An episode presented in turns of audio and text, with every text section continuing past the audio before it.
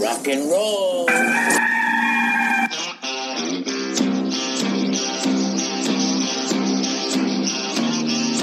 It's your daily dose of all things Gamecocks on the Inside the Gamecocks podcast. Here's JC Shurburtt. Inside the Gamecocks podcast, JC Shurburtt here with you. Good to be with you here on a Tuesday, July 27th. Uh, lots going on, uh, some news on the expansion front, tons of speculation on the expansion front. That's always fun. Uh, wanted to remind everybody real quick uh, this was a topic yesterday. It's going to be kind of a topic today. Also, going to get into some other things, specifically Gamecock related about the present, not necessarily the future. Uh, we also did a JC and Morgan podcast last night. Mike and I dropped about 11 o'clock Eastern time, where we broke down all of this. You know, Mike works for SEC Network, tied into a bunch of schools around the league, college football, television rights, things like that. So he's an outstanding source on all of this.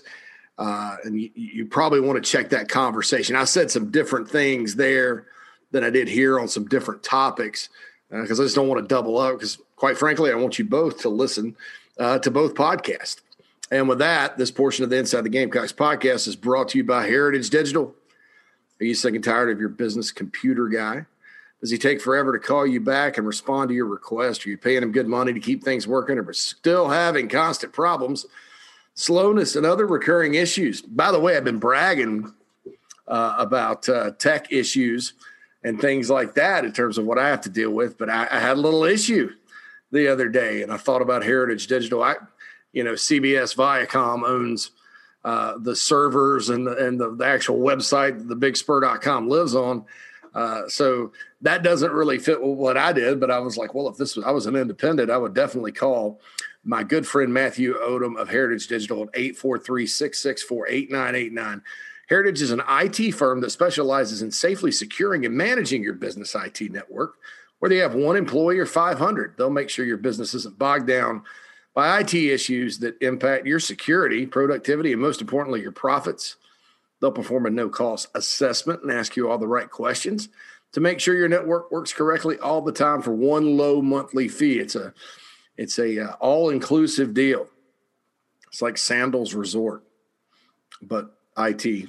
So anyway, I don't know if that's a good comparison, but with clients from South Carolina to California, Heritage Digital has you covered. So if you're sick and tired of constant computer and network issues, please call my friend Matthew Odom. Heritage Digital today, 843 664 8989, and get rid of all the issues negatively impacting your business once and for all from a tech standpoint uh, Gamecock affiliated business here, proud sponsor of the Inside the Gamecocks podcast. Please tell them JC Shurburtt uh, or the podcast sent you. Just say podcast, it'll be fine. Um, and so the news and notes. So the University of Oklahoma, University of Texas at Austin. I guess that's the official deal there. Um, those guys, uh, sent a letter to the SEC today. I'm sorry, I just saw where somebody rated um, Jaleel Skinner a five star prospect. Um, I don't know. uh, so here we go. You know, the kid from Greer. Uh, so I, I, don't know. I don't know where the the disconnect between analysts that have seen this kid at a seven on seven and college coaches comes from.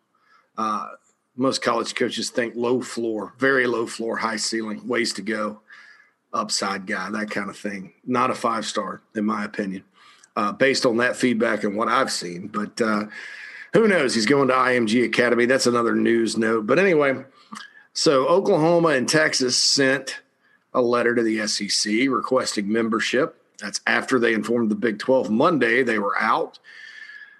Southeastern Conference presidents meet Thursday to discuss this. On Friday, the Oklahoma and Texas Board of Regents meet, presumably to accept the invite. So, look, man, uh, you know, I, I think this is uh, this is going to happen. Um, you know, we have some comments from the Charleston Post Courier on Harris Pastides from Harris Pastides. Um, and he talks about, you know, how they have impressive universities. They do. Great athletic departments. They do. Uh, it's not the, just the athletic competitive, competitiveness or the business part. Uh, you know, he said they'll be worthy peers.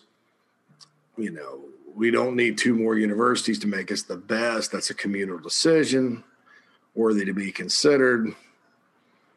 Um, and then the schedule changes would work out. This is a new quote because Pastides was talking, you know, about competition. He's like, I'm like too much competition, like they're better than the current competition. No, they're just like current competition. Every game South Carolina plays is like, oh my God, how are we going to play them? And now we've got two more. But I do respect the fans, of course, and I know where they're coming from. Uh, that's interesting. And, and look, I think the way you you you kind of address the competitive thing, uh, if you're South Carolina or anybody, is is the structure and the scheduling and all that. And uh, the more I think about it, the more I like the pod system and a big rotation of everybody. You know, that way, look, some years, if you're South Carolina, you're going to catch it. You're going to catch a tough schedule. Uh, but that that happens a lot, you know, around South Carolina and other schools. And then some years it's going to work out for you. What I don't, what I would not like is, you know, the the simple answer of go to nine games and shove Alabama and Auburn in the East, and and then you know you you still got the division format in a a division that basically you know 30 years ago would have been its own conference, and you know all of a sudden, you know that ceiling gets a little bit higher and tough. Um, I think you rotate it around with pods and things like that, and everybody sort of gets a chance. So I, I think that you know, uh, that's the deal. Like Texas and Oklahoma also requested membership July 1st, 2025. That's the start of the fiscal year. And that's when their contract and television deal with ESPN and Fox runs out in the Big 12. Uh, lots of speculation. It's not going to last that long. It was uh, said to me like somebody, you know, get divorced and still live in the house together or something. Uh, just about anybody I know that has ever done that. And there are people that have done that says it's brutal. I mean, you're you're opening yourself up to a lot of different things. It's also almost you know like when an NFL franchise decides to move, you know, and they play those couple of years, and you know their old city. It's it sucks. Um, and and I, I you know it, with those situations, you get bad, you know, limited crowds and things like that. I don't think that's going to be the case. People are still going to show up to watch the Longhorns and and uh, Sooners and Oklahoma State and everybody else as long as there's football. But um, I have a feeling, and, and, um, Matt Hayes from Saturday Down South had a column the other day where he talked about, you know, and quoted an ace SEC athletic director said, well, the, the opinion is that, um, that they're going to start 2022 next year. Uh, and so they have to work out a buyout and all that good stuff. But I, I think that's the next step. I think legally, you know, because you have some schools in the Big 12 right now talking about you know some collusion and you know tortious interference, all these big legal words because uh, they're pissed off because these guys are leaving and nobody knew. They're wanting transparency. Uh, so to avoid getting sued, I think you have to put that date on any kind of official documentation. I wouldn't read too much into it. Uh, some people, and look, it may be 2025 it may be that everybody just chooses to play it out and and it you know doesn't happen until then but i you know i, I am I'm, I'm thinking 2023 at the latest that that's my deal you don't want to stay in a bad situation if you're the big 12 and you're looking to survive and add teams you know you're, you're not going to sit there and say you know hey byu you got to be an independent till 2025 you know because they want to come in right away maybe they do add them and Texas and Oklahoma have to play. I don't know. You know, there's a lot of different things. But as far as South Carolina goes, reading this, um, you know, and, and, that's I read this article yesterday in the Charleston Post and Courier quoting Pastides, and then he had another one when he's talking to the Columbia Road Rotary Club, and, and I think I think he makes a point. And, and look, Gamecock fans, when you when you initially hear, oh God, you know, SEC's tough enough. You're adding Texas and Oklahoma now. Oh my goodness, that's just two more teams that you got to beat. And that's true because Texas and Oklahoma eventually are going to pop on the schedule. But with kind of the way it'll rotate, I don't think it's any different than, you know, when Clemson has to go play Notre Dame or, you know, when South Carolina schedules a major out of conference opponent in addition to Clemson. Uh, you know, it'll be that kind of thing in terms of when you see them. I'd be shocked, you know, and I, I doubt this will happen if South Carolina has to play Texas and Oklahoma every year in addition to everybody else. Um, so that's number one. Number two is recruiting. Um, this helps South Carolina recruit. When, when you are in the best conference in America, and it's clear that that's the case, you have a story to sell. And, and, and if you think about how South Carolina has been recruiting under Shane Beamer, you know, Miami to Maine, it's the Eastern Seaboard. You know, South Carolina remains the easternmost team in the SEC. Uh, Texas and Oklahoma are very, very Texas oriented in terms of how they recruit. Now, Oklahoma, they'll go in and get some kids from the East Coast. They got several from the East Coast. Shane Beamer recruited some guys from the East Coast. They'll go to the West Coast to get guys in state, um, sometimes down south. And then in Texas, they're not as Texas oriented as University of Texas. But make no mistake about it, Texas getting into the SEC and Oklahoma getting into the SEC, you know, has a lot a lot to do with look at Texas A&M and, and and how they're pulling players right now and they're selling the SEC, and you know we're sitting here selling the Big Twelve. Uh, now it's not that Texas and Oklahoma haven't gotten good recruits. Um, Oklahoma probably will be able to recruit better defensive players, being in the SEC, and that's kind of what they're missing. Uh, I think Texas overall, uh, you know, uh, recruiting has not been a problem there. I think they get plenty of talented guys. I think culture, you know, culture with their program, uh, and, and, let's just call it like it is, you know, since 2010 for the last decade or so, they've been soft. Uh, and look, I know a lot about Charlie Strong as a coach. I know a lot about Tom Herman as a coach. Uh, those guys put a premium on toughness. So, you know, everybody that wants to change coaches and say, well, they didn't change the culture. I mean, I, I think the culture is there. Now, what, what's going to happen with Texas is this you know, they're going to get thrown in to a swing, sink or swim type of situation when they join the SEC. They're either going to toughen up as a program or they're going to get bludgeoned until they get some guys in there that understand here, here's what you got to do. Cause you can't just go out there and, you know, screw around like they do some. I mean, you know, I've watched some Texas football over the years and it's just, you know, in recent years, and it's just not, not the team we're used to seeing from University of Texas. Um, they've gotten soft, and uh, I, I, think that maybe they struggle when they get into the SEC. Maybe they don't. Uh, it's weird when new teams come into a league. You have all kinds of varying expectations. Sometimes teams come in and they surprise and, and do well. Sometimes they don't. You know, Miami in the ACC, nobody predicted them when they joined the Atlantic Coast Conference they would not win the division until 2017, and that would be the only division title they'd have in 16 years.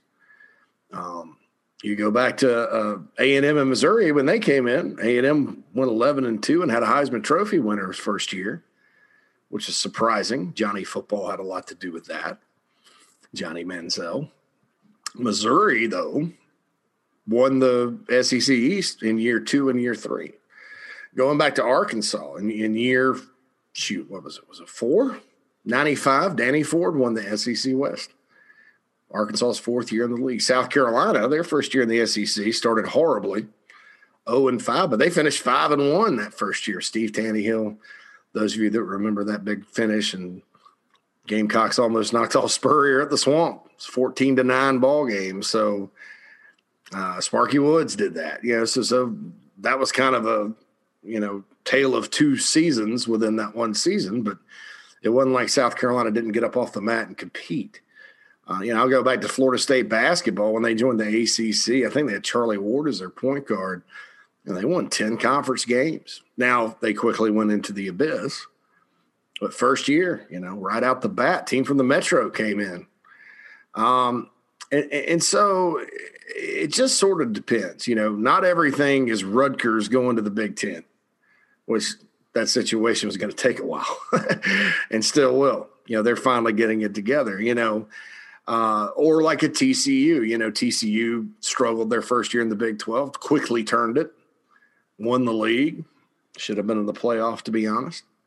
But, um, you know, that, that, that, that, that's the deal. You just never know. My feeling with Texas, though, uh, is that they, they're going to have to come in and things are going to have to change one way or the other. I think Oklahoma is going to be fine. They need to beef up their defense, but I, I think and they're getting enough talent on the offensive side of the ball to where they'll be able to move it up and down the field, especially especially if what we saw last year is what we what the future of the SEC is like with going up and down the field and things like that. I tend to think defenses are going to bounce back this season. Um, so South Carolina. So how does that affect them? Uh, I kind of got off track there. So so recruiting, you know, these two schools don't. I mean, they're they're they're going to go into California and Florida and Georgia and you know Texas, and, and, and they don't. They're not going to come mess around in in South Carolina's recruiting area. I'm not saying there's never going to be a situation where a kid doesn't come down to Texas and South Carolina or Oklahoma and South Carolina, and they won't go to Austin or Norman.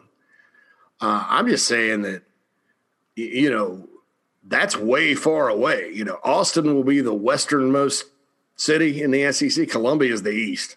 They're way over there you know, and people talk about what if Clemson joined or Florida State. You know, those those two from a recruiting standpoint would be more problematic. You know, even a North Carolina or NC State would be more problematic from just looking at it strictly from recruiting. Now you can also, you know, there's also pros and cons to Clemson joining the league. I don't think Clemson's joining the league. I'm not even going to discuss it until you know, unless I get a mailbag question in the I Heart or I Help Consulting mailbag.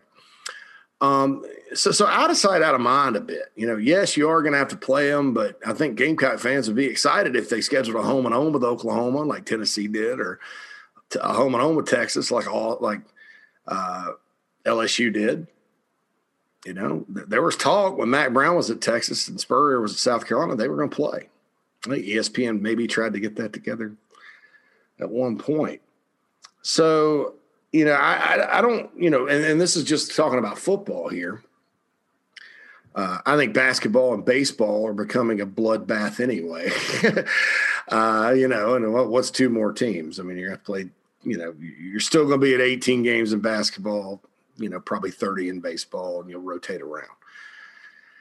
But, uh, you know, so unless they're going to be added to the schedule every season, you know, I, I don't see what the big worry is. And and I also don't think this. I you know, I, I don't think you're going to see a situation where, you know, the SEC championship game is, you know, they they they they combined like the, the ACC did last year, where 15 teams and then one and two play for the title. I would be very surprised if that ends up being the deal. You know, I I, I just uh, I think pods divisions they'll keep all that you know, because they're smart people and can figure it out, hopefully. Um, and, and, so there's really no reason, in my opinion, for South Carolina fans to, to, to kind of get in this mode where, oh God, this just makes it even more impossible. Because um, yes, they are in the conference. Yes, you are competing against them. Yes, they are two of the most winningest football programs in the history of the game, fourth and sixth. Uh, but they don't recruit where you recruit you know, they they if, if some school's worried about recruiting, it's probably Texas A&M to a lesser extent LSU, maybe Alabama, certainly Arkansas, maybe Missouri. Uh, and it's not South Carolina, you know. And if you look at what Shane Beamer's doing and where they're recruiting, you know, I think that's smart. And I think that's another thing you can sell when you're talking to a player from Pennsylvania or New Jersey or – Delaware or DC uh, or Virginia, you know, a place like that, North Carolina, even. I mean, I, I think that this, you know, ups the game, um, you know, and, and I think that uh, it gives you another selling point. Hey, look, this is going to be, this not only is what everybody says is the best conference in college football, it, it clearly is. You know, the teams in the SEC, SEC football, you know, this is going to give you the most exposure. You can combine that into the NIL thing, you know, and, and I think with sort of where South Carolina's recruiting, you know, I, I don't I don't see where Texas and Oklahoma being in the league affects them one iota. Um, I've said before the one caveat, and I would hope that Georgia, Florida, Tennessee, these teams that are in the East right now, uh, would be if, if they just say, all right, we're doing eight team divisions and we're going to ship Alabama and Auburn to the East. And, and you know, to me, that's, I don't know, that, that, that's tough for a lot of schools, you know, and it's just because of how good Alabama is right now. And any other teams, you know, they all have years where they go up and down. Alabama right now is, is insane. And, um, you know, I'm, I, I don't know that Alabama would be, you know, I, I, think Alabama would probably like to go play Texas and Oklahoma in the West. Um, and I think a pod system is probably uh, the best way to solve some of the issues with scheduling in the league. Like, hey, we don't, you know, if you're South Carolina, hey, we don't play Alabama and Tuscaloosa, played them in 09, don't play them until 2024 out there. That's 15 years and uh, several expansions b- between the time you're, you're you're playing in Bryant Denny Stadium, which you know kids when they come to your school and you say they're going to play in the SEC, they like playing. Um, uh, in in those cathedrals of college football and things like that, it, it fires guys up. It's a selling point. And I think I think with pods, you can sit there and rotate, rotate, rotate, rotate, and you know, year to year, it's kind of a fresh slate, kind of like the NFL like a you know sometimes the NFC South will play the AFC East in a year, and you play everybody. Hey, what's up? And I think that's good. You know, you play the three teams in your pod, and everything else kind of changes uh, over time, and, and I like that. You know, I, I think I think that kind of evens things out. Uh, and yeah, a lot of a lot of times teams are going to have success based on that draw you know, and a tough draw may keep a team from the playoff or whatever, you know, because they have shoot, we got to play these guys, and these are the top three teams in our league, and you know, but uh, but that's just kind of life in the SEC as it is. And so, you know, I, I, I would hope that the powers that be at all the schools, you know, around the league would, you know, if they start talking about two 18 division, oh, whoa, whoa, wait a minute you know, because think if you're Arkansas too, it's like, oh God, they got LSU, Texas, Texas A&M, Oklahoma, the Mississippi's, now Missouri. I guess Missouri would be a saving grace for some of them, but Eli Drinkwitz is doing pretty well out there right now. Uh, and, and, I've learned to never underestimate those guys at Missouri. But uh, you know, so so I, I, you know, from the Gamecocks perspective, like I said, you know, after thinking it over, and really digging into it. Uh, you know, North Carolina, Virginia Tech, North Carolina, West Virginia, you know, Georgia Tech joining the SEC, something like that, you know, even taking the Clemson thing out of it. That would be much more problematic because, you know, that's that's kind of in the Gamecocks neighborhood. Gamecocks are still the easternmost SEC team. Uh, I don't see Texas or Oklahoma coming in. And, you know, I, I think Texas signed Poona Ford and Ben Alexander out of this state when Mac, when Mack Brown and Charlie Strong were there. South Carolina did not offer Ben Alexander because he was 5'10. Poona Ford was also shorter. Uh, he played at a school that routinely sends their players way, way far away. Um, out of high school.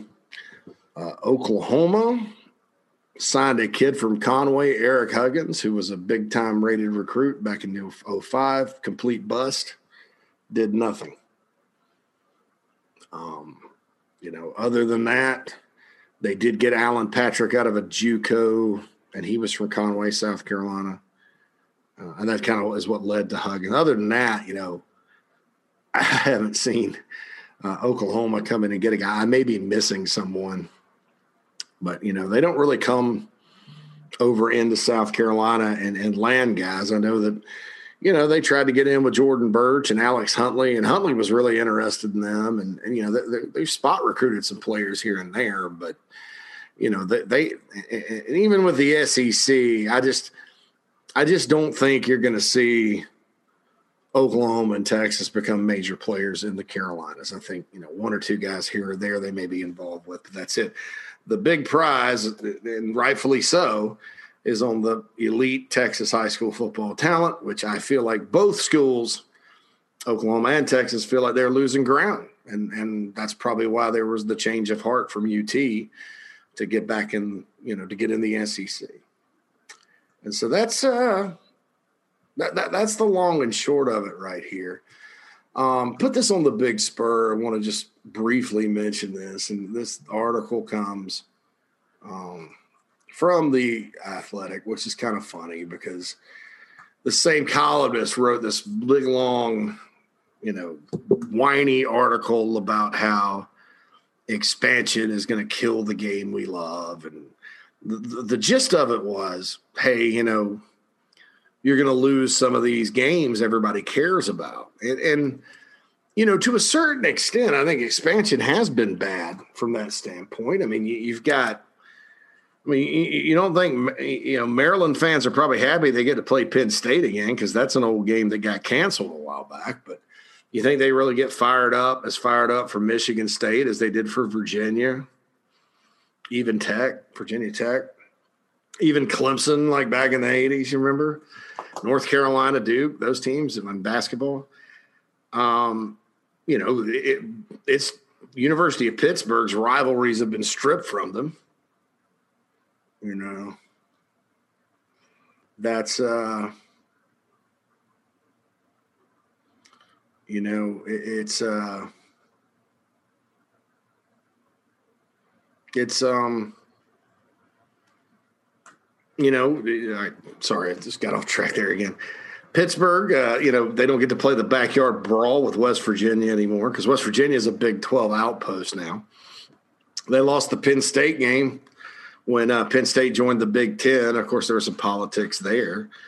Uh, you know, and if, if you're if you're Pittsburgh, you know, you're you're like, wow. So you know, poor Pittsburgh's lost all their games. Anyway, the, the point of all this is like wah wah wah, you know. And I guess the writer lives in Texas and was like, oh, you know, and, and started long, longing for the Southwest Conference. Keep in mind, this writer uh, for years, and, and I'm not even going to mention his name because you know I think he does pretty good work. Uh, uh, you know, columns are meant to be disagreed with, uh, all that good stuff. And so, um, you know, this guy's been beating the drum about NIL and paying players for a long, long time. Totally like, ah, you know, to the point where, you know, college football is exploiting players or whatever, which I don't, I don't buy. I think some guys, it's a shame they couldn't go make money because they have value uh, to go make it with with NIL. You're proven elite players, two, two, three percent of your roster. Um, and that's all people seem to care about. You know, they act like they act like it's this like detriment to every player and all that good stuff that they can't go do anything and blah blah blah blah blah. And, and they don't think about the fact that like college football for 98% of the guys that play it that don't go pro is an overwhelmingly positive experience that enriches their lives and uh, you know allows them to go into society debt free um, and you know sets them up in a lot of ways you know, never mind all that, but that's fine. That's a different topic. You know, so this guy's been beating this drum, and then you're, you're going to whine about the Southwest Conference not being together again. You know, you're going to miss the TCU SMU game that bad. You know, um, so, so here's where I take exception on all this. I agree that expansion, you know, like like West Virginia should not be in the Big Twelve. Um, you know, I think Colorado and Nebraska have suffered in their new homes. You know, they, they don't that used to be a game everybody looked forward to. Colorado, Nebraska. They don't even get to play anymore. Uh, they had a non-conference last year in Boulder. Nebraska, we lost Nebraska, Oklahoma. We've lost Texas, Texas A&M. But but I don't think this move by the SEC uh, does any takes anything away except except two things. Number one, your TCU's and Baylor's and Texas Techs of the world aren't going to get a shot at Texas. You know, but but are those really rivalry games for the legions of Longhorn? No you know, no. I mean, so that's probably unfortunate. for the TCUs and Texas Techs of the world, and I get it. And you know, I, I like TCU a lot, and I have respect for those fans. But so they're losing that. So okay, well that, that's that's bad. You know, it's kind of like you know if Southern Cal and UCLA broke off and they didn't get play Stanford or Cal. But what we're getting back, if you love college football rivalry games, is, is outstanding because Texas and Texas A&M are going to have to play. Texas A&M and Oklahoma are going to have to play. Texas renews their rivalry with Arkansas that they lost 30 years ago. You don't think Arkansas fans are fired up? Arkansas gets to play Oklahoma, which is a border state. You know, people don't know this. Fayetteville's right near the Oklahoma border. And, so you know, I, I, think for those schools, even Missouri is probably pretty fired up. They get to play some of their old teams they used to play, Oklahoma and Texas again. Texas A&M has to play Oklahoma. I mean, it, it's you know, and then on top of that, you, you have some of the what if games. You know, Texas and LSU. That's gonna be a pretty good game and all that. So I, I don't think this move specifically does any of that. I think it restores some of that and then if West Virginia ends up joining the ACC, I think it even further restores some of that. So I wrote about that on the Big Spur today, and lots of different uh, comments about it. And I, I don't think that this in and of itself kills college football in the way that that particular columnist said. I, you know, I think that this actually enhances it quite a bit if you're talking about traditional matchups. If you're a traditionalist, and I am, uh, you know, I, I, think I've ever, you know, just by my own will pulled for Texas or Texas A&M unless there was something else at stake uh, as a fan ever. But I also, um, you know, felt something empty when they eliminated the Texas Texas A&M game. You know, that's going to be an SEC game. That's going to slide right into Thanksgiving night again. You know, which you know, growing up and as an adult, I enjoyed watching that game every Thanksgiving night. If you watch the movie, The Best Little Whorehouse in Texas, they're talking about the Aggies and Longhorns playing. It, it, it's an iconic game. And so the mere fact you're getting that back, you know, to me, uh, is great. You know, and, and and look, if you have to sacrifice TCU in Texas or whatever to get the Aggies and Longhorns back, that's fine. Or and then this Texas Arkansas game was always huge. And so moving forward here, you know, I, I, think that's wrong. And it just kind of amazes me that, that some of these folks that preached and preached and preached about NIL and paying players and all this, what do they think? I mean, if it comes to that, consolidation is the answer because you it's about building your brand as a as a unit. And why wouldn't you add two of the biggest brands in college football? I mean, you know, you can't have everything both ways. You know, you, you, you can't have college football programs with salaries and a salary cap like the NFL, uh, and and and all and a you know a draft and all that good stuff. You know, you, college is still about choice, and there's always going to be recruiting, and, and there, you know, with the way you acquire players, you know, and you know and without any oversight, I mean, you know, what's the answer? Well, you just got to build your value as best you can because, you know, you're not going to have big time opportunities for guys if you're like not part of the big time group. And um, it just amazes me some of these people that were all about that are now like, oh, it's killing college football. No, you know what, what's more likely to kill college football is when you have an NIL situation where one group of boosters is just going all in uh, and it remains unregulated. And the other group can't get it, can't understand it, doesn't know what to do. And so they end up massively losing recruits, and, and you, you know you don't sign. I mean, it's just one of those things. You know, you can't, can't have it, but what do you expect? So anyway, that is my take on that. Definitely. Um, Shane Beamer had a uh, Gamecock Club meeting of the Welcome Home Tour uh, at the stadium at Williams-Brice last night. Heard he did very well. Frank Martin was there. A lot of other folks were there. Uh, heard the the new club level there. I think it's the Traditions Club. Uh, looked really nice. You know, people enjoyed that. Uh, Shane Beamer remains fired up. They ask him a question about this expansion thing, and I don't know that he wanted to talk about it too much, but uh, I don't know that that Beamer, even though he did come from Oklahoma, I don't I don't think he heard any of this. I, I think this was a select group of people that went, you know, above the coaches. If it if it would have been the coaches, some coach somewhere would have leaked it to somebody earlier. Um, coaches had no idea.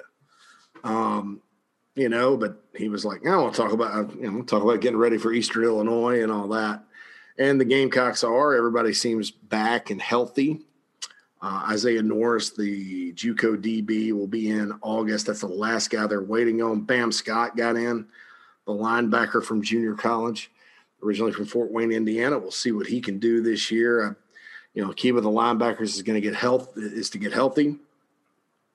Um, just talking to some people uh, in the last couple of days, some contacts. You know, it's uh, it, there's light at the end of the tunnel as far as the defensive backfield goes.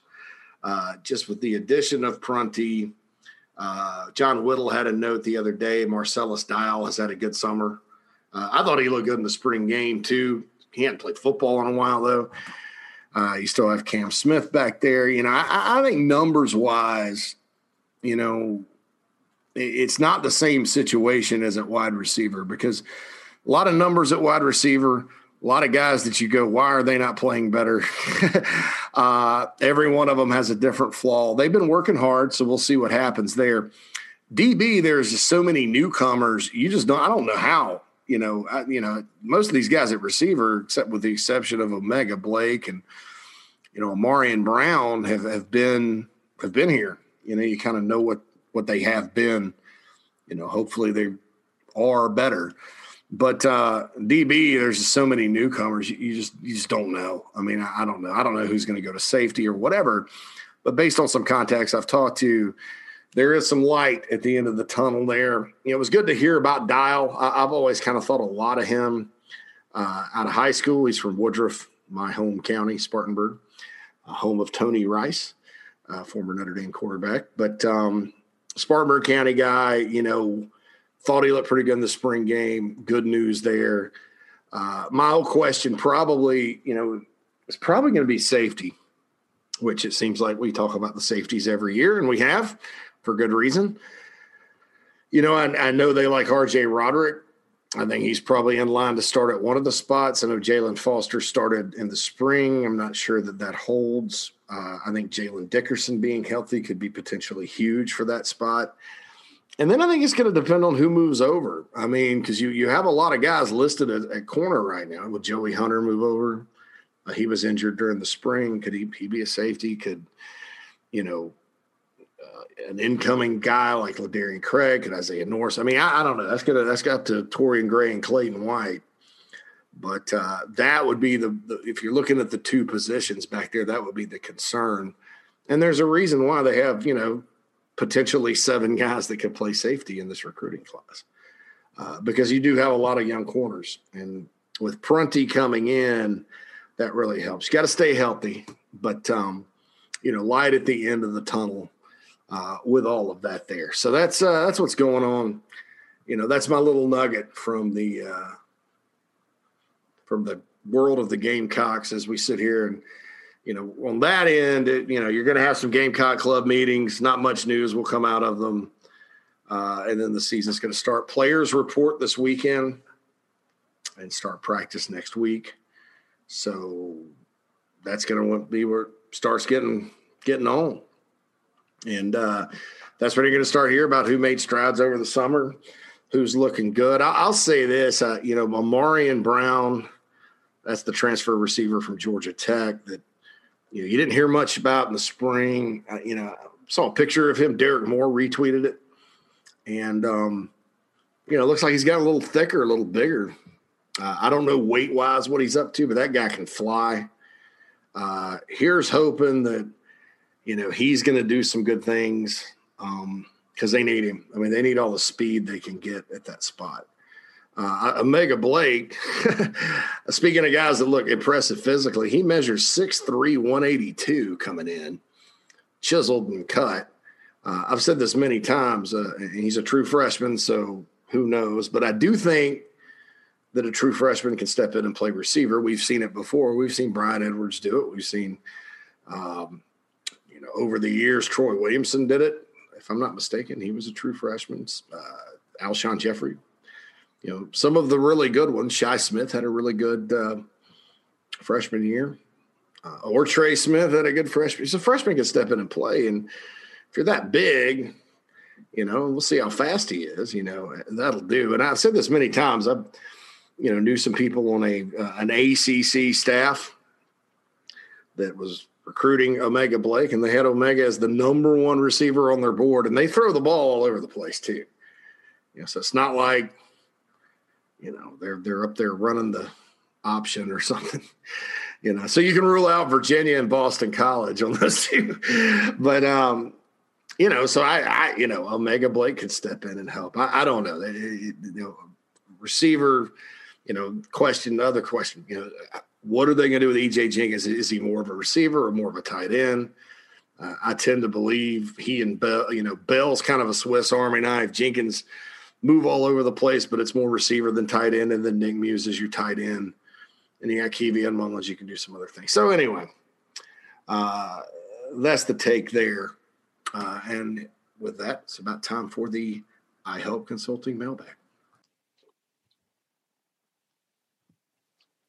All right, I help consulting mailbag. Uh, took a little break there with, with recording. Had to pause. Dog was barking.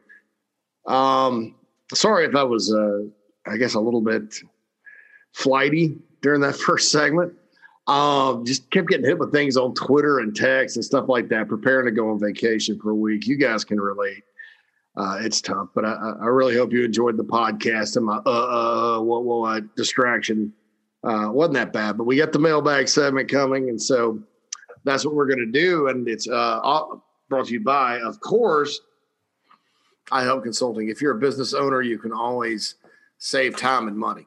That's where I Help Consulting can help you. I Help is a Gamecock owned and operated company whose only mission is to help businesses save money on expenses. Whether you think you might be paying too much for credit card processing, internet, insurance, or anything else, I Help can find your business the most savings without sacrificing quality. And if remember, I help can't save your business any money, you don't pay them anything. That's right. If I help can't help your business, it's no cost to you.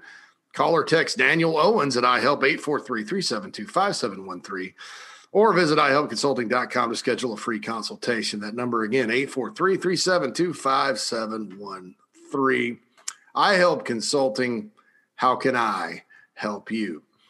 Two ways to get into the I Help Consulting mailbag. First way is through Twitter. So go follow at the Big Spur Pod on Twitter. We encourage you to do that.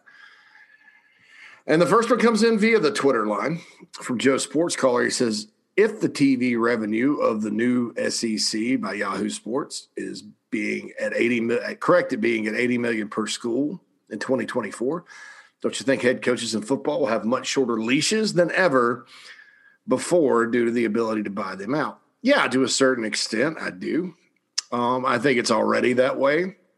I think that uh, you know it's one of those things uh, where, in certain situations, the these schools have kind of had to find a way. Auburn, South Carolina last year, uh, to make it happen, uh, and then that won't be a case anymore. Uh, from what I was told too, with buyouts you know, is once even without the expansion and with the new ESPN deal taking over for CBS, it uh, you know, the quote I got was that we're going to do be able to do whatever we want uh, in terms of coaches, and, and, I think with coaches' salaries escalating like they are, you know, the old saying to to to whom much is given, much is expected. Uh, you know, just Jimbo Fisher at Texas A&M. Uh, you know, they hired him to make a playoff, compete for SEC and national championships. They gave him that crazy contract because of it. And uh, you know, if he falls short of that, they're probably going to move on to somebody else. You know, it, it kind of depends on the standards and things like that. I, I certainly don't think it's in South Carolina's best interest to change coaches every two or three years, like Tennessee, uh, which also you know had trying to avoid a buyout up there uh, caused them some problems. But yeah, more money, the more that you're going to be able to um, go and and spend it, you know, on things like coaches' salaries and facilities and, and things for fans. And we talked yesterday about the improved money and you know how I think that a lot of the things that, that they're going to invest in at South Carolina in the near future will be either fan related or you know just a few things here and there for the players because they've pretty much gotten that taken care of at least for now. And then, you know, you'll probably start seeing some enhancements for players in other sports, other sports facilities, that type of thing. Uh, but yeah, it, it's huge with that. And, and I do think that when you start talking about expectations and money and things like that, the more money you make, I think the more you're expected to perform.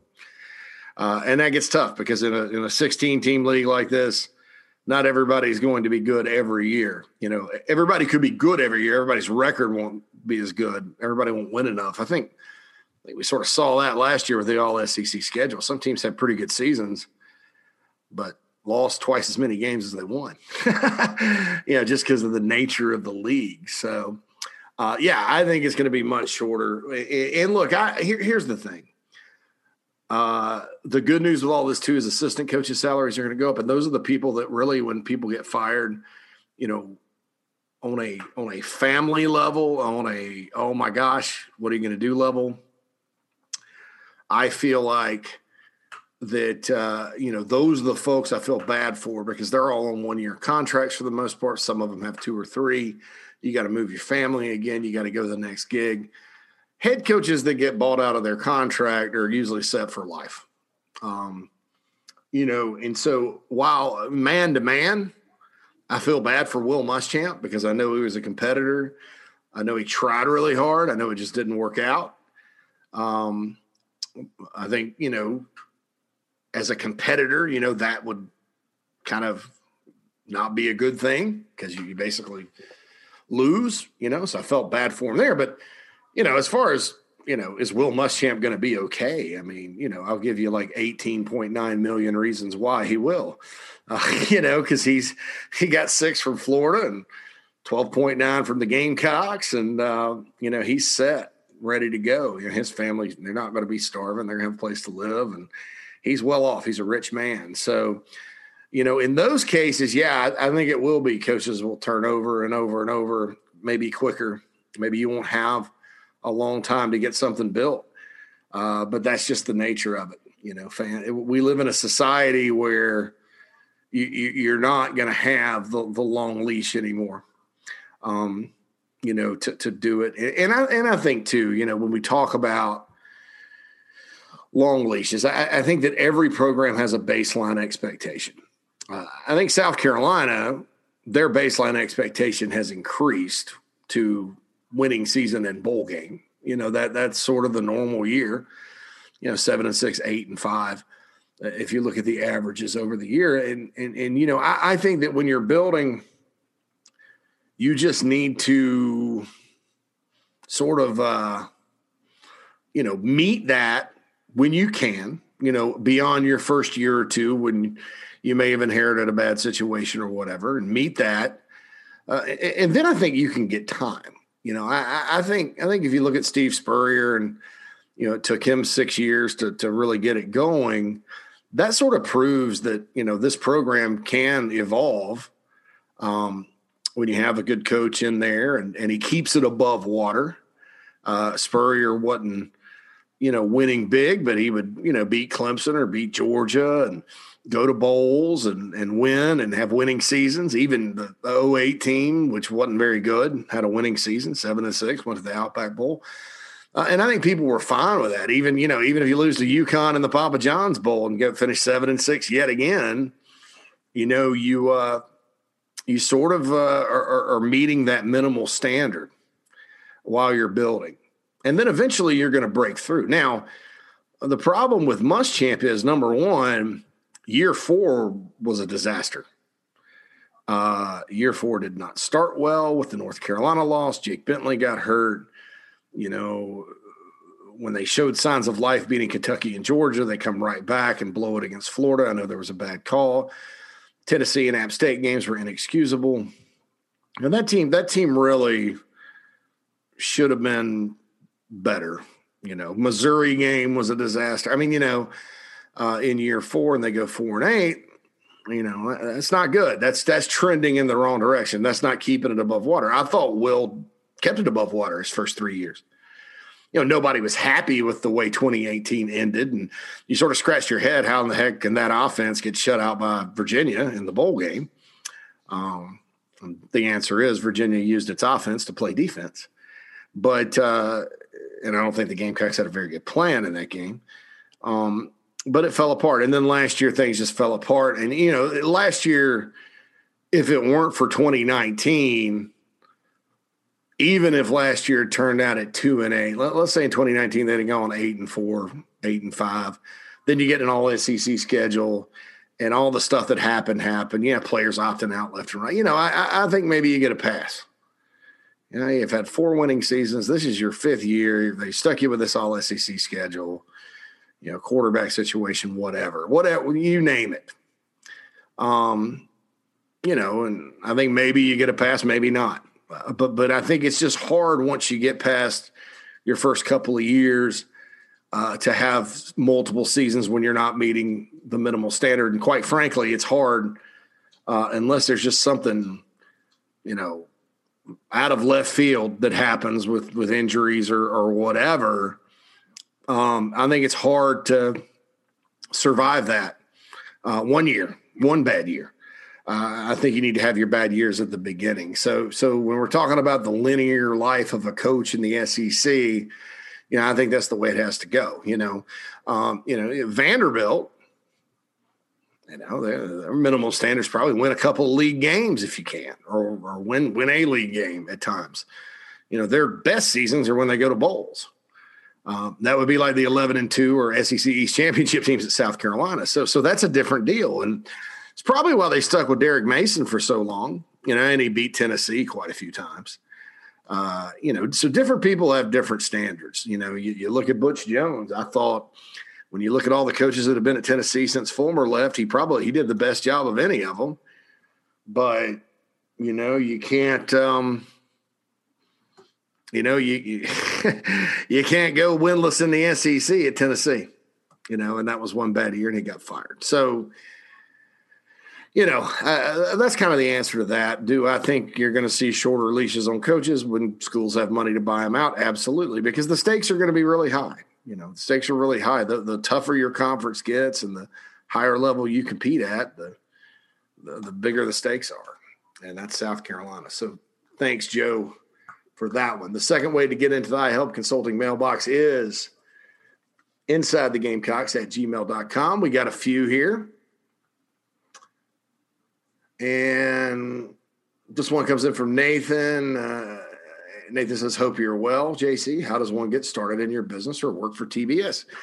Well, TBS doesn't have any openings. Um, getting started in the business, it's good to be able to write a little bit. Uh, it's good to have a passion for recruiting. Uh, it's good to have uh, a passion for for the business, and it's it's also a grind. People, it is a fun job because it's it's like your hobby becomes your job. But man, the minute the minute you let up, you know, you're not going to have much success. so it's a hardworking deal. Um, no recruiting uh, and write, be able to write. You know, because in our business, you, we we we, we kind of skip the editing process in a lot of ways uh, just because you're you're looking to get things out as fast as possible, and you know it's a volume content play. And I think our guys have their share of typos. Don't get me wrong, so do I. But I also know that like style wise and can you read it? Is it readable? Yes. Um, and it's a volume kind of content deal. So it helps to be able to be creative and work fast and, and all that good stuff. And also to be able to interact uh, much of our business is about community and building a community, and it's been good to be able to interact with different people and fans. Appreciate the email, Nathan. It's always nice to talk about all this stuff. Uh, Drew says, "Hey JC, not USC related, but the ACC expanded last time the SEC did. Could the ACC add schools like Coastal or App State that are growing?" I just don't think those guys move the needle. I, I think if there's any school out there, because what, what you're looking for now is large fan bases, large student bodies.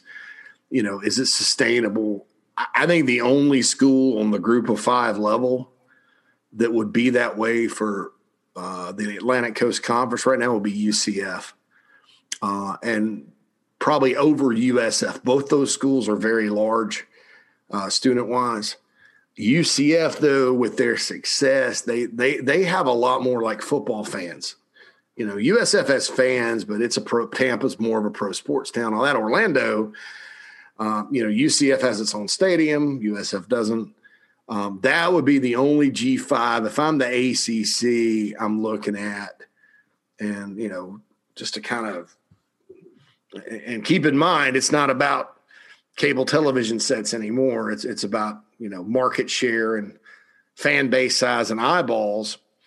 And UCF to me is a school that would bring a lot of eyeballs. Now, do they fit in the ACC? I don't know. Would Florida State and Miami complain about that? Maybe. Um, but that would be the only school like that. Coastal and App just don't move the needle uh, with, with with that. They're good at football. Don't get me wrong, good football teams and success stories, but I just can't see that happening uh, with the ACC. I, I, think really the ACC is going to beg beg Notre Dame, beg Notre Dame uh, to come in as a football member. And, and, I think they'll do the right thing and add West Virginia. I'm hopeful that they do. I think it's a shame they've used academics as you know some sort of snooty reason not to let West Virginia in. West Virginia, as I was mentioning earlier, uh, they have rivalry games with Pitt and Virginia Tech. They'd love to renew. Their fans are going to get up for that, and they don't like Virginia very much either. Their fans are going to get up for those games more so than they do for Kansas State or Oklahoma State. I can guarantee you that. Uh, and West Virginia, I think, just you know belongs in in the ACC. And you know, I, the ACC powers that be may not feel that way. Um, and if Notre Dame says no, I'm I'm actually probably looking into that UCF idea. If I'm the Atlantic Coast Conference, if I want to expand, you know, who says they have to? I think they I think they should, but uh, you know, who says they have to? Thanks for the email, Drew. All right, Taylor's got a long one here. Hey JC, I really enjoy the podcast and the work you guys do on the Big Spur. Sorry for the long email, but the realignment talk has me as a fan excited for the future of college football. I'm determined that with Texas and Oklahoma joining the SEC, that we've officially begun a path to an NFL style model. It appears to me that the brand of the SEC has exceeded that of Texas, Southern Cal, Ohio State, etc. And with the addition of Texas and Oklahoma, it will even surpass Notre Dame. So that being said, here are my two 32 team conferences made up of eight four team divisions. And the SEC will be the East, South Carolina, Florida, Georgia, Miami, Clemson, North Carolina, NC State, Duke. The South, Auburn, Bama, Ole Miss, Mississippi State, Florida State, Tennessee, Vandy, Kentucky. The Central, Oklahoma, Texas, Texas A&M, Arkansas, LSU, Missouri, Oklahoma State, and Baylor. In the West, TCU, Texas Tech, Southern Cal, Oregon, Oregon State, UCLA, Arizona, and Arizona State. The Big Ten will be the other conference. East, Ohio State, Penn State, Notre Dame, Rutgers, Purdue, Syracuse, Pitt, and BC. The South, Virginia, Virginia Tech, West Virginia, Wake Forest, Louisville, Georgia Tech, Maryland, Indiana. The Central, Michigan, Michigan State, Iowa, Iowa State, Illinois, Northwestern, Minnesota, Wisconsin. And the West, Nebraska, Kansas, Kansas State, Colorado, Washington, Washington State, Cal, Stanford, and then sorry, Utah, you have played an 11 game schedule. Play each team from your division every year, three rotation games. I'm excited uh, as a fan about the schedule that features the best of college football. No more cupcake schedules or half empty stadiums. I don't know about half empty stadiums. I mean, you're throwing UCLA, you know, in there with Duke. You know, when they played Duke, I don't know, Los Angeles, five o'clock kickoff on a Thursday. you know, you may have half empty stadium, but um, and he always says each team gets one preseason game against an FCS or non-group of five opponent. I mean, I, you know, something like this could happen at one point. What, what I think would be more likely is, and, and again, when I was talking earlier about the traditional matchups, is if everybody consolidates, Then I think you go back to geography and say, all right, who likes to play who? And you just say, all right, well, Clemson and South Carolina, Georgia, North Carolina going to be in a division or, or whatever. Um, and I could see eight, you know, 64, you know, one deal. It's called major college football. You have a commissioner, eight and eight, you know, eight, eight, eight, eight team divisions, uh, and you go from there and I do think there will be some mixing with the ACC, SEC, Pac 12, Big 12, Big 10, all that. Um, and this is a decent plan, you know, if they ever went to that. I, I don't I don't think your plan's wrong. And I, I think it's kind of cool to speculate. But, you know, I'll say this. I, you know, I, I think we're a ways off from that. I think that right now, you know, you have 16 teams in the SEC. Let's see what the other leagues do if they counter uh, and go from there. Uh, I think the only thing that you, you can kind of look at right now is that the the Big Twelve is in flux, um, and you, you sort of wonder where they'll be relegated to uh, at some point, kind of like the Big East was a few years back when, when they were still a power power five, power six, but they had lost all their good teams. um, except West Virginia, a couple of those years. But um, you know, so you, you, had a Connecticut going to the Fiesta Bowl, and that that when the New Deal happened, they were getting rid of them, and I think that'll happen to the Big Twelve, unless they do something like get you know a team back. That could change. That could change. So there we go. All right. Joshua, my man, emailing in inside the gamecocks at gmail.com.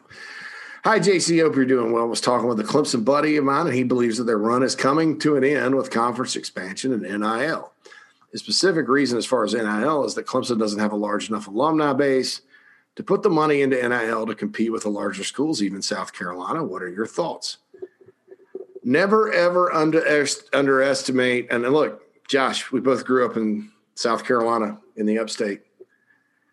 Never, ever underestimate the will of the Clemson folks to have a great football program, to win football games. Uh, never underestimate that. And that's all I'm going to say. I, I think that you know, from a South Carolina standpoint, if I'm if I'm just neutrally observing both both programs right now, uh, and the history of both programs, which I'm very familiar with, I'm much more worried about it from a South Carolina standpoint. South Carolina has historically been dependent on things like, oh, we need to go get this coach from this school. He can lead us to the promised land. South Carolina's historically been dependent on, well, you know, we're getting all this SEC money, so now we can go build all this stuff. You know, South Carolina's historically been dependent, you know, more of a dependent institution on the state of South Carolina and let the politics of the state of South Carolina govern it, which a lot of in-state schools do. I mean, look at Texas, Texas A&M, and that happens. Uh, than Clemson, uh, and I think that the Clemson people, you know, small alumni base or not, I think they're a little more shrewd with how to make stuff like this work. And, you know, they're having a great run, and I don't think they're going to be willing to just let it go. you know, and so, and I say that honestly, I'm not, I'm not coming down on South Carolina's fan base, and I mean, y'all are my people. Jeez, yeah, you know, uh, and I'm not saying that their fans are superior to South Carolina's. I'm just saying that I've seen how they work things over the years. And I'm not talking about cheating or anything like that. I'm talking about how they work things. Uh, and I've seen how South Carolina does it and South Carolina in general is is more dependent than the Clemson people are, if that makes sense. And so I'm not I'm not if I were a Clemson person, I'm not so I'm a little concerned about it because you start thinking about who they go recruit and where they go recruit. And yeah, they're they're they're getting kids out of Texas and California and Florida and New Jersey and everywhere else. So, you know, if you're in play for those guys, I think you're a little worried. But I also know this it, you know, as long as Clemson stays in the ACC and Florida State has trouble coming back and all this other stuff, you know, look at the team they. I mean, you know, we, we talk about all the guys they get now from all over. Look at the team they put together that won the first national championship. Do you not think? I mean, I, I, I'm pretty sure you know, as far as NIL and things like that go, they'd have enough to get Deshaun Watson and Wayne Gallman and Mike Williams and Jordan Leggett and Ben Boulware and Christian Wilkins and those guys. I mean, you, you, you, you were talking about one national recruit that was right down the road in Gainesville, Georgia that you got. You, you know, you went to Connecticut and got Christian Wilkins. Clelin Ferrell, you know, from Richmond, Virginia. So I, you know, will, will Clemson be able to sit there and talk about all the five stars they've got from all over the country? No, I mean those games may, I mean those battles may very well be lost, but that doesn't mean Clemson can't win a national championship and, and, and be a championship level program by gearing back and recruiting like they did before. And I think they have enough run in the NIL to do that. And I think South Carolina would be wise to sort of look at the same thing, you know. But I'm I'm more concerned, Josh, about the Gamecocks with the NIL thing. That that's something that's been on my mind a lot lately. You know, as far as I, I don't know that people really understand, and it's because I see the comments on Facebook and on the Big Spur and on Twitter about, oh well, the you know our, the athletic department needs to do this and that and the other, and, and it's that same dependency you know, we're just kind of sitting around, and and I don't think people quite understand that it's it's, it's really not up to the athletic department. It's it's up to you know for the first time ever, it's up to the the folks out there. Um, but anyway, you know, if you're a Gamecock fan, you're obviously hoping Clemson's run comes to an end. They come back to the pack and game's competitive, and you know, uh, and if NIL screws both programs enough. Um, you know that Palmetto Bowl may end up being kind of like it was in the '90s and 2000s, where that's that's the game of the year. You know, everybody's kind of hoping for the Peach Bowl, you know, that kind of thing. Uh, but I don't think that's going to happen. I, I, I really don't. I think that uh, I think both fan bases will figure it out. But I'm I, I'd be more concerned about South Carolina just because of the you know kind of how things have gone over the years with the Gamecocks. All right, that's all the time we have for today. Thanks to iHelp Consulting and the iHelp Consulting mailbag. Thanks to Heritage Digital. Please continue to subscribe to this podcast. Rate it five stars on Apple Pods. That really helps us. I'll be on JB and Goldwater tomorrow, as normal. Also, have a Locked on the Gamecocks segment with Keith coming up today for the patrons of that podcast. I encourage you to go check that out as well. Please support our sponsors and all that. Again, sorry for the distractions earlier today. I, I kept getting hit with things, and, uh, then the dog barked and all this other stuff. But um, you know that was uh, that was my bad if it wasn't an enjoyable listening experience. But I think the iHelp Consulting mailbag pretty much made up for it. We'll be back tomorrow with more stuff. Uh, hopefully, maybe a little more Gamecock talk, less expansion talk, but you never know. And and keep those expansion questions coming to the mailbag. I don't mind answering them at all. This is JC Shurburtt. Everyone have a wonderful day.